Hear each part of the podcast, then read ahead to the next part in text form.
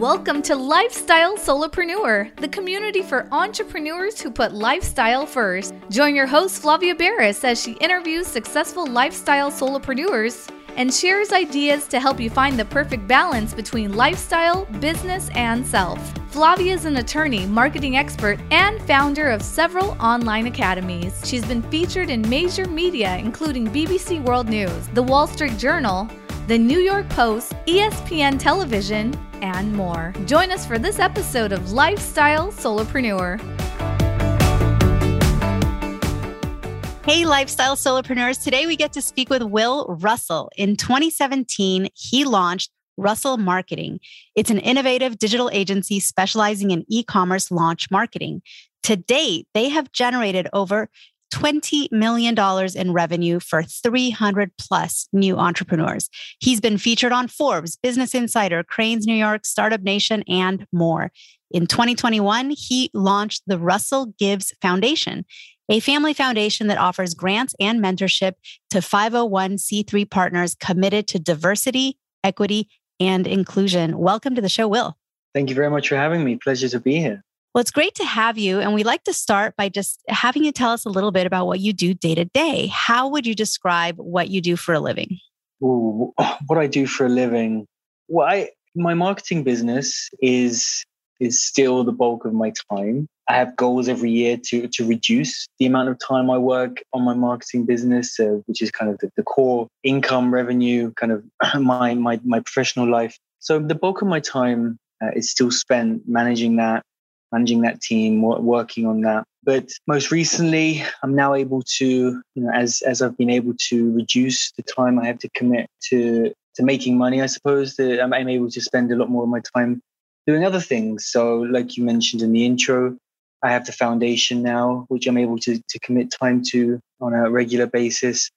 Uh, I'm actually uh, publishing a book this year, which I'm able to commit time to, and and I'm a, a big a health advocate. So as much as I can during the week, uh, taking long breaks during the day to go go into the park, go to the gym, uh, spend my time uh, putting myself in the right in the right mindset. Really. So my days in general are pretty structured in that I have a couple of really big work blocks, um, but then I also have a couple of really big uh, freedom blocks where I can uh, take time doing these other hobbies, doing these other things, and spending a good chunk of my time doing exactly what I want to do. So you're writing a book. Do you consider the book writing time part of your freedom fun time or is it part of the work block? I'm curious. It's actually it's part of the freedom fun time with an asterisk. So I think what and the foundation is the same. So the the marketing business is what I consider at the moment kind of the bulk of of my profession. And for that I'm I tend to to allocate the bulk of my time. And while I recognize that the book and the foundation. It's not, I'm not sitting on a beach. I'm working in the sense of I'm in front of the computer, being strategic and, and writing or, or what it might be. However, I'm, I'm doing it purely because I want to do it. There's no um, coercion, there's no uh, client. There's no really big financial necessity for me to do that. I'm just purely doing it because I'm interested in, in doing it. So it's it's definitely in the fun freedom bucket, but it does have does have a little asterisk. I like those little asterisks in life. I mean that that makes sense. And for a lot of us, I think it's the same. Sometimes there's a blurred line between fun and work because when you've chosen the right work, it can be pretty fun. And mm-hmm. uh, sometimes people let their hobbies turn into a chore, turn into work too. So you kind of have to watch it both ways, right? It's a little bit of a tightrope. Yeah, absolutely. And so tell us about your book. What do you have a title yet? Uh, what's it about? So we can uh, kind of know what to anticipate. Yeah, the book. The book is called. It's a long title, but the main title is Launch in Five. So I have when I started my business, uh, we there was a few different paths I, I kind of experimented with, but ended up pursuing the path of helping companies and helping businesses launch new things, new products, new events, new apps, whatever it might be. I had a lot of experience in that prior and I liked it. It was a good little niche, good little niche to be in. So I started this business where we pursue and we follow a five step launch system on behalf of our clients. And over the years, last few years, we've done, as, as you pointed out at the start, a, a lot of launches and, and, done pretty well for, for our clients.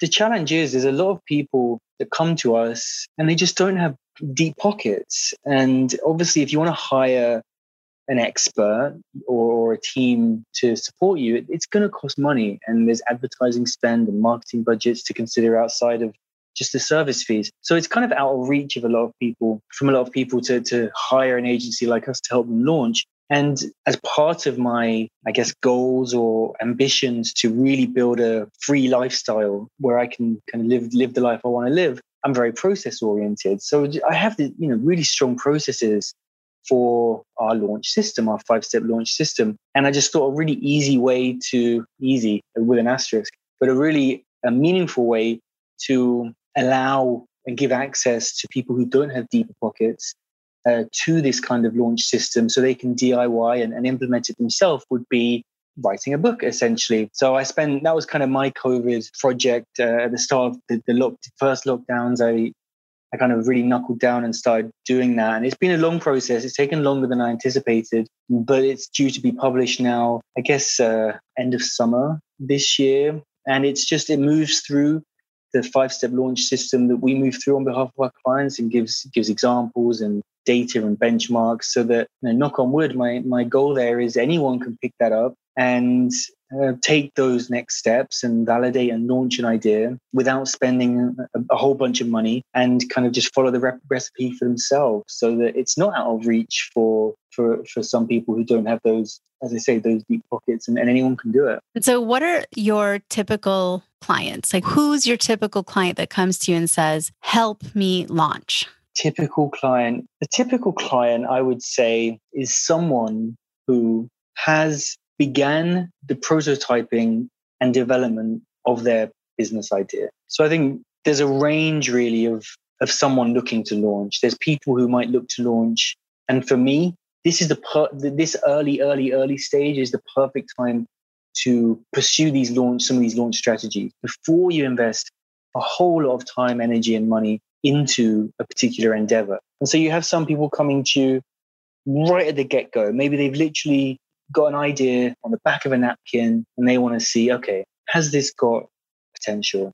And then you've got the other end of the spectrum who might come to us where they've literally manufactured the product. So they've done everything. They've built, manufactured products. They have thousands of units of product ready to go. They have website branding, etc., etc. For me, that's quite late, and and I would especially late for those people who come at that stage having not really performed the market research on the product and validated the concept.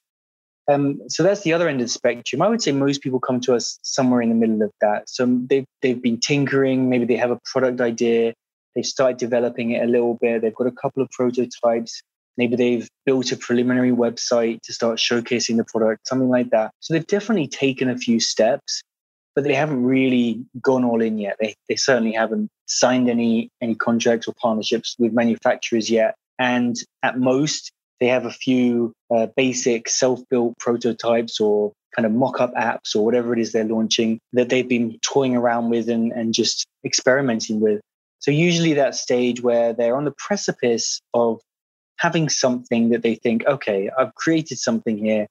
And now I need to decide, am I going to X? Am I going to invest 20, 30, $50,000 pursuing this? Am I going to begin manufacturing this? Am I going to quit my full time job and, and do this as my as my main gig. So they're kind of usually on the precipice of that of that decision. And more often than not, they're thinking, I'm going to go all in. And they're coming to us to help them do that. Um, but our, our the first step we're always going to take is okay, well, let's validate that this is going to work we're the right people with the right strategies to actually develop this and, and, and launch this for you. So that's what I say. As a typical typical client is right on the precipice of, of making a big decision on, on whether to pursue this idea or this business project. And, and they're now looking for a partner, looking for someone who's done it before to really direct them down that path. Now, acknowledging that you might have to keep some names or brands confidential. I, you know, I don't know uh, what your policy is with sort of publishing success stories or case studies, but do you have a favorite client story that you like to share? I'm going to say I have one I, I always like to share, and it's my favorite, not because it's the biggest campaign we've done or the, the most money that's been made, or it's a particular product that I that I love. But uh, there was a there was a campaign that really was was very early days for us, and it was called Sheets and Giggles. And uh, it was a chap called Colin McIntosh who who who essentially was was that kind of right in that position of deciding, am I going to go all in on this? So he had a concept of eucalyptus bedsheet with humor. He calls it a pun-based bedding company, Sheets and Giggles. And he was at that very early stage of his journey, and frankly, so so was I. You know, my business wasn't very old at that stage. He was one of our earliest success success stories, and it was just a blast. It was the campaign did well and he was great to work with. We've we have a, a, good friends with him now. We worked with Sheets and Giggles for a couple of years, helping them develop those early foundations. And I mean, if you just go check out the Sheets and Giggles website and their Instagram feeds, and they're just a great brand. And it was a really fun one to work on. They've ended up being a perfect example for other clients we work with to look up to. They've they launched successfully, they did the right things, and post launch, they've ended up in the years that followed, developing and building a, a, really successful business that all started working alongside us with our simple five step system. So I think that's one that always stands out to me because for me, it was one of our earliest, if not our earliest success, story, success stories. And, and they've gone on to do so well and just be such a perfect example for all the other people we work with as to how to do things right. That, that's one that, that probably stands out in my mind more than others. And as a professional marketer, do you ever find yourself almost becoming more kind of critical and analytical when you look at other people's marketing campaigns? Does it become like a sporting event where you'll see a marketing campaign, you'll go, oh no, fumble, like that's no, don't do that, you know, yelling at the screen or something, because you get to sort of see it as an insider, but everyone out there is marketing. I mean, everything we look at outside, everything from billboards as you're driving around, all the ads in our feeds nowadays, you know, every email that you're trying to open, there's some sort of ad somewhere in it, maybe in a browser banner at the top. It's an ad and marketing filled world. Um, how does it feel to be an insider and sort of know the behind the scenes of what all of these ads are aiming to do and accomplishing? There's actually there's a book called uh, "To Sell Is Human" by by Dan Pink, and I, I thought a lot about that book when I was writing mine because everyone, as I mean, as you allude to, Flavia, everyone's marketing. If I'm if I'm trying to persuade my wife to go out for dinner, I'm selling to my wife the benefits of going out for dinner, and I want her to persuade her to do that. And and that's essentially what we're all doing all the time, every day with our kids, with our bosses, or whoever it might be. So it is, we really are. I think that's something that is interesting to me in, in that I can see clearly how, or maybe it's the other way around, the chicken and the egg. Maybe it's because I do so much marketing in my day to day and have done my professional career. It then I just see everything as marketing, or maybe everything is marketing, and I'm able to to see that because of what I do as a profession. Uh, so I definitely agree with you there. I think the one thing, maybe one thing I try the most to avoid is comparison, because I think one thing I definitely see in the space I work in, in launch marketing,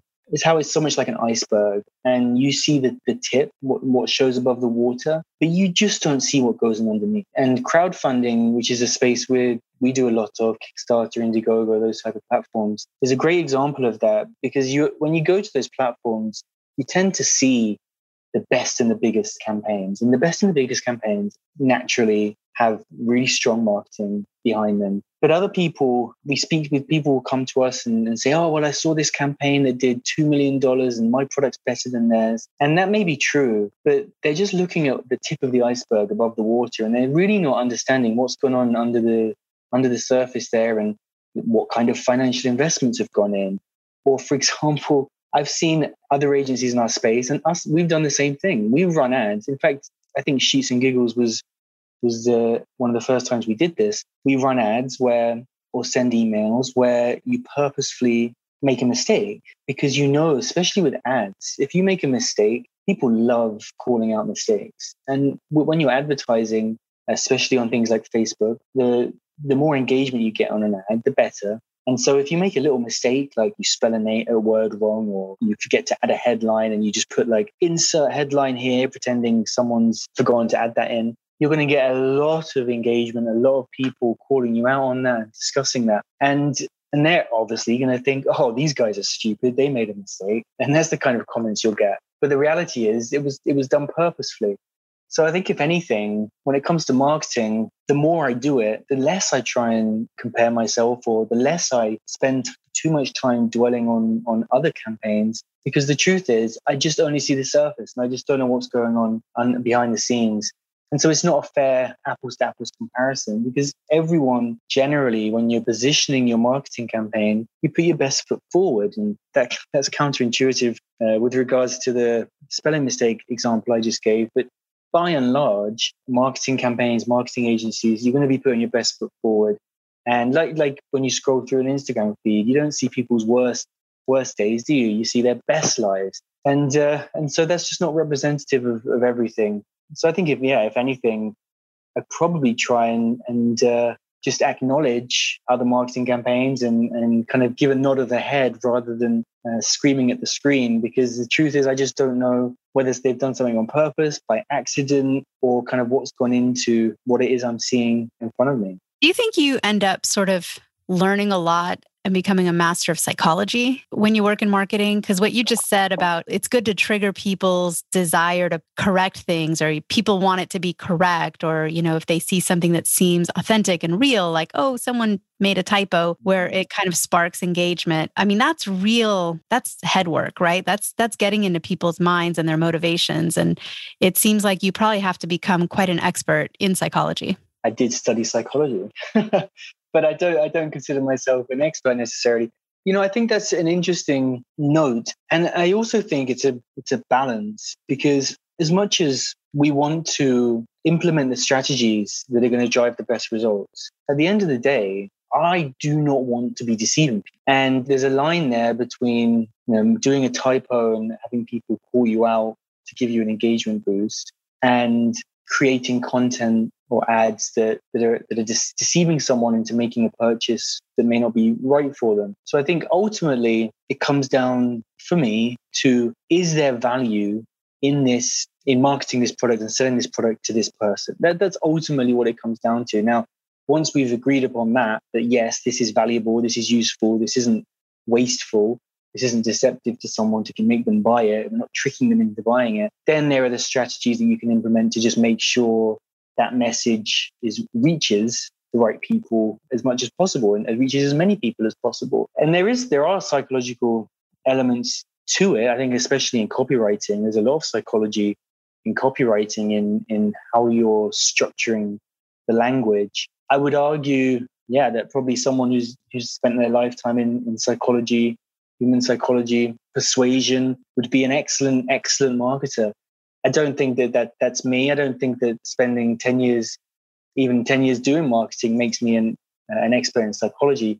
But I would definitely say that if a psychologist were to come and look at our launch system and look at some of our strategies and look at some of our content and templates, they'd probably be able to kind of mark in there uh, some of the bits and pieces that um, are very much psychological. They have psychological elements in in persuading someone to take action or triggering someone's attention or something like that. Yeah, absolutely. I think I think psychologists would make excellent excellent marketers and salespeople. Well, segueing from psychology to something that's kind of close to psychology, how do you keep yourself one sane and two productive and efficient and you know find time to work on your foundation and your company and write a book and still have free time. What are some of your best tips for how to either fool your brain you know be the psychologist yourself and find ways to find that work life balance? Or um, maybe it's technology maybe it's uh, some great software that you like and recommend but what are some of your best methods for maintaining that white space in your calendar? I would say for me, I fill the time I allocate to myself. So in my calendar, I'm looking at my calendar right now, and it's to someone else. I'm sure it looks horrific, but it's it's because I use my calendar to block to block times. And at the start of each week or start of each month, start of each month, I'm gonna plan out my my time allocation. And you actually talked about, and I think in your first episode a, a, pie chart or some sort of graph you did or, or, some some sort of graph exercise where you can track your time and see where your time is going and i've done that maybe twice in the years i've had this business where i've timed for a week or so literally everything i do and, and presented, you know, giving myself one of those one of those kind of graphs or, or, or pie charts to see how my time is being allocated. And just over the years, as I've done exercises like that and, and worked out how I work, it's true for me that if I put in my calendar on a, on a Sunday evening, Will, you're going to work 45 hours next week and I put I plug that in and I block out that much time for clients and blah blah blah and I put my gym time over here to make sure that I have those 8 hours a day or 9 hours a day. I will use that time. And the same note if I put 4 hours a day of work and block out the rest for outdoors or exercise or reading or whatever it might be then I'll only work 4 hours a day and I'll still get a lot done. I might not get quite as much done. And that's kind of that balance you have to have with, well, do I want to work 100 hours and maybe make a lot more money? Or do I want to work 20 hours and make more than enough money and be perfectly happy and not feel the need to go that extra step? But ultimately, for me, it's, it's as simple as if I block out my time and I give myself a certain amount of time to do stuff, I will use that time. So for me, as I said earlier, a big goal of mine every year is to reduce the amount of time I spend quote unquote working. And so to ensure that happens, I, I, I track my time very diligently and I'm able to to block out and make sure that let's say I want to work 1200 hours in 2022, then I can make sure I only block out and put 1200 hours of work in my calendar over the course of the year. And then that's what I'll, you know, give or take, you know, a little bit. That's what I'll end up working. So for me, it's just, it's just time blocking and making sure that reducing the time I'm allowing myself to get stuff done. And that just, I guess, as a consequence, makes me more efficient and productive with that time. But it, it's, it sounds really simple and it's not it's not genius advice but but honestly that's for me you know i just i set less hours in my day to work and so i work less hours know i agree with you and maybe it's because one of my passions is real estate and buildings and houses and development but you know i've seen this happen because i will sometimes help clients from one house to the next to the next and generally people upsize as they go and then they reach a certain age and maybe they're retired and then they it kind of turns down where now they're looking to downsize but for many years, even decades, families grow and needs grow, and people go from a one bedroom to a two bedroom to a three bedroom to a four bedroom. And what's interesting is we we somehow fill up our space with stuff, mm-hmm. right?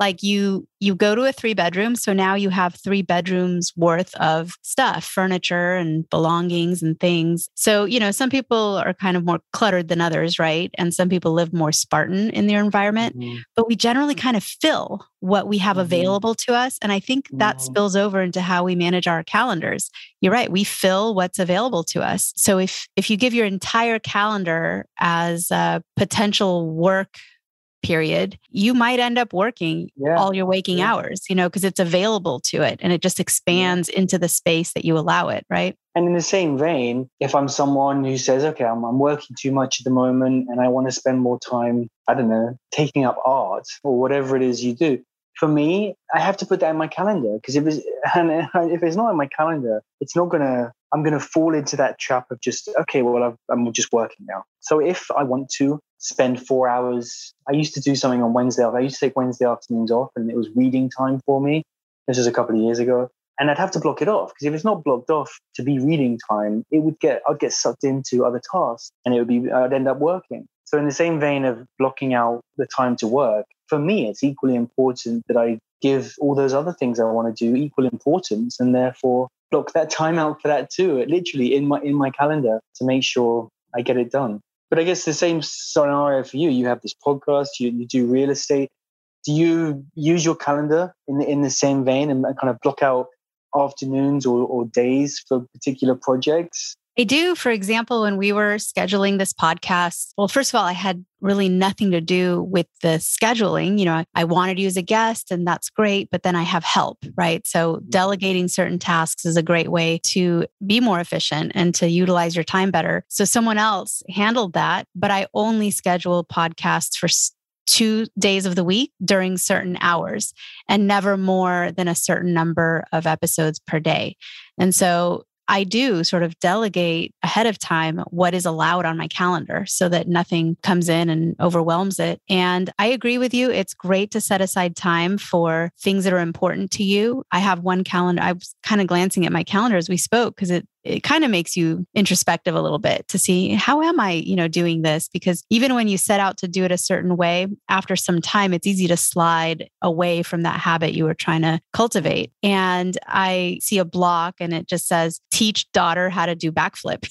you know like and it's not that if i hadn't calendared it i would forget to or that she's not important enough to just be in my mind without needing to live in my calendar but I was actually protecting that time from mm. other things that could pop up. So it wasn't a reminder to myself to do the thing, it was to make sure that other things didn't creep in and crowd it out so that I no longer had the ability to go and spend a sunny afternoon at the park teaching a kid how to do a backflip. Yeah, exactly. It's, it's not a case of, I think protecting is exactly the right word. It's not a case that I will necessarily forget to do certain things, but maybe it's just the Western world this day and age kind of maybe it's just the US to be honest, which is a very it's a very high work ethic and productivity ethic. But it just feels like, and especially in the last couple of years with COVID, where people have been at home a lot, the default position is open up the laptop and crack on because there's always something more to do with, in your work life. And so if you don't protect that time, it's just so easy to open up the laptop and dig into something else when does that something else need to be done right now today no it doesn't but uh, there's just nothing else to fill up the time then it's easy to fall into that practice yeah well, this has been extremely interesting to me. I love, love, love delving into these topics. Um, it's great to speak to someone like you who has a lot of experience in in managing, you know, a, a complicated work life that you've had to develop ways to make sure that you can get all the things you want to do done and reach your goals and you know develop like you said you actually decide ahead of time for the year how much do i really want to devote to managing my company? And if you give yourself a certain number of hours you're going to have to either become more efficient or delegate more or structure your company in a way that makes that work. And i think these are fabulous conversations and it's a conversation all solopreneurs, entrepreneurs, even people who aren't in business for themselves and you're working for someone else,